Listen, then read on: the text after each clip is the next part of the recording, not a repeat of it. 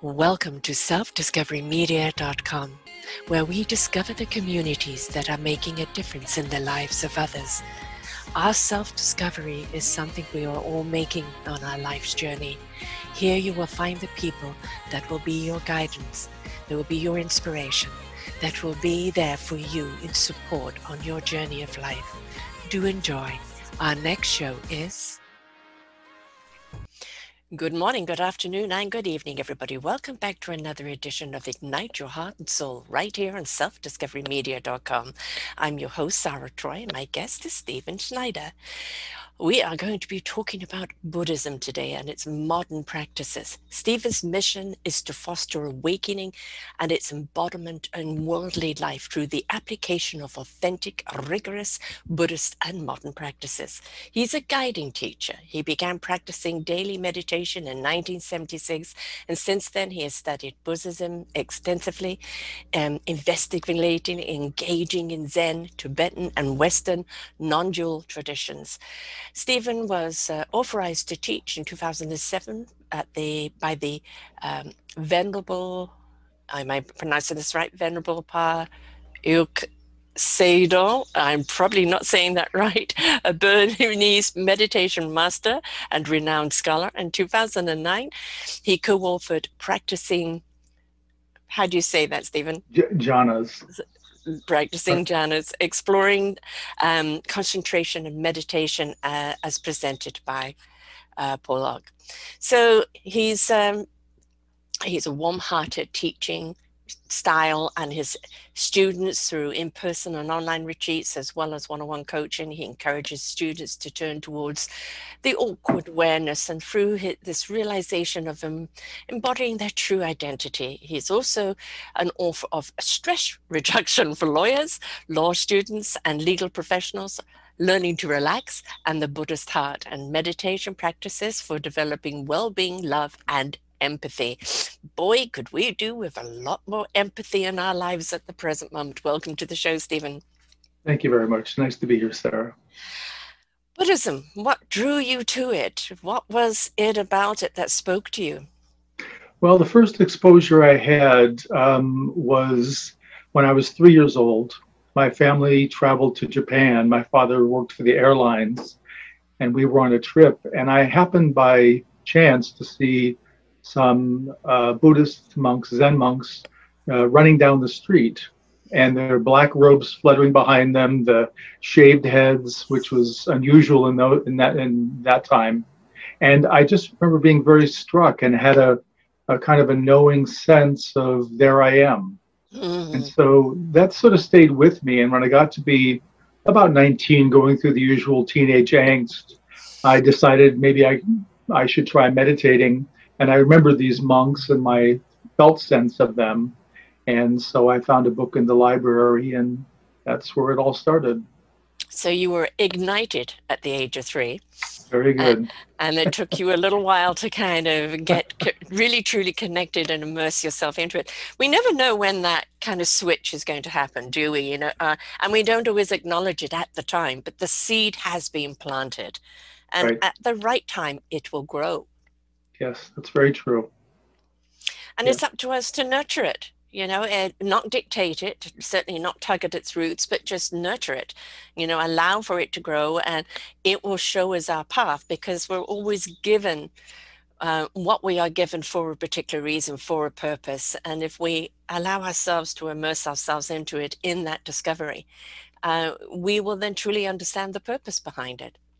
That makes perfect sense sense is not something we also see too much out there at the present moment. you know, we're in a world of turmoil at the present moment, and meditation is is talked about a lot. But you know, you mentioned lawyers and things like this, and the, the intensity that they're always going through. They're always kind of on a ten. Um, it's very hard to say to someone take a breath and meditate you know when they're riled up. And we, we can look at society at the present moment. They're still in that state and it's been a year or more depending which hurricane you've been a part of. And right. it's very hard to, to say to people just stop. Take the deep breath center yourself and you know meditate. How do you get somebody into that mindset so they can get into the soul set? Well, usually you start by helping them identify the fact that they are under stress. Mm-hmm. And I think, as you mentioned, particularly now, like right now, I'm speaking to you from, from a retreat center where I'm leading a seven day retreat. We've got all the COVID protocols we're following. But one of the differences on this retreat over prior retreats I've taught is I can see that a lot of the students really have a lot of uh, suppressed energy around uh, fear, around anxiety, and around anger. And so part of it is being gentle enough, finding things like walking in nature, spending time just really resting or reading in the sun, uh, things that really nourish the soul, because we've got to really let out that suppressed energy. We don't know how much longer this is going to be going for. And mm-hmm. some people think this could become a semi permanent state. So we have to find ways to not get overwhelmed by our stress and then end up uh, erupting in inappropriate ways. Yeah. Um, and we know that that stress is erupting in the in the inappropriate ways right now. We're seeing more violence happening than ever before, right. and it, it is triggered by you know the anger and the frustration, and it's because people don't know where to take it. And you know, um, COVID at the present moment has most certainly shifted our lives, but it, if you look upon the gifts of it, and I know for those that have lost souls, uh, that have gone through that side of it, they cannot see any gift in it right now. But for those right. that have been asked to pause and reflect on their lives, it's been a wonderful gift of take the breath, look at your life. Are you going in the right way anyway? And that slow down. You know, I'm always saying, I live with an 87 year old who's a sprinter. Everything about her life is, you know, forward. I mean, she literally chased after a dog the other day when its owner lost the leash and she's 87 running down the street chasing after it. And i'm always saying because she has no patience. You know grasshopper slow down slow down you know. It is hard to tell people to slow down when they're so used to being up at that 10 but i think this entire time period has just told us we don't know what tomorrow is going to bring. Right. Pay attention to the gift of today. And if you slow down, you can see it. But if you're always in a rush, you bypass it all the time.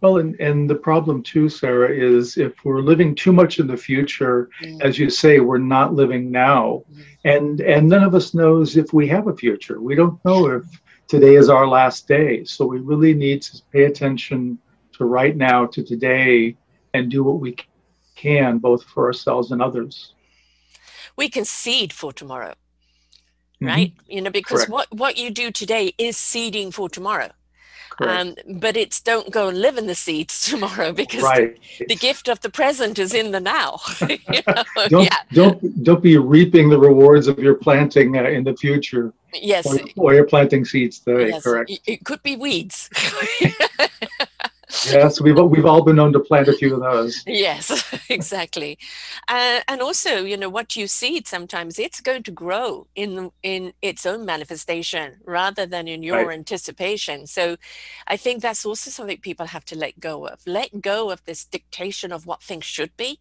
Right. And and step into what they are because there's always a meaning in what they are. Right. And a purpose Yes. And that really connects us to what to do. And really for folks, it's it's a recognition of the signs of stress, the, mm-hmm. the behavior changes, things like the uh, overuse of alcohol or drugs, uh, changes in sleep patterns, sex patterns, all those kinds of things are the indicators that we're we're uh, getting too too much stress bottled up. And that's where, you know, in the book Stress Reduction for Lawyers, I have a really simple meditation, which is just one sentence, and it's breathe and know you're breathing in this moment, and that's it. Mm, yeah,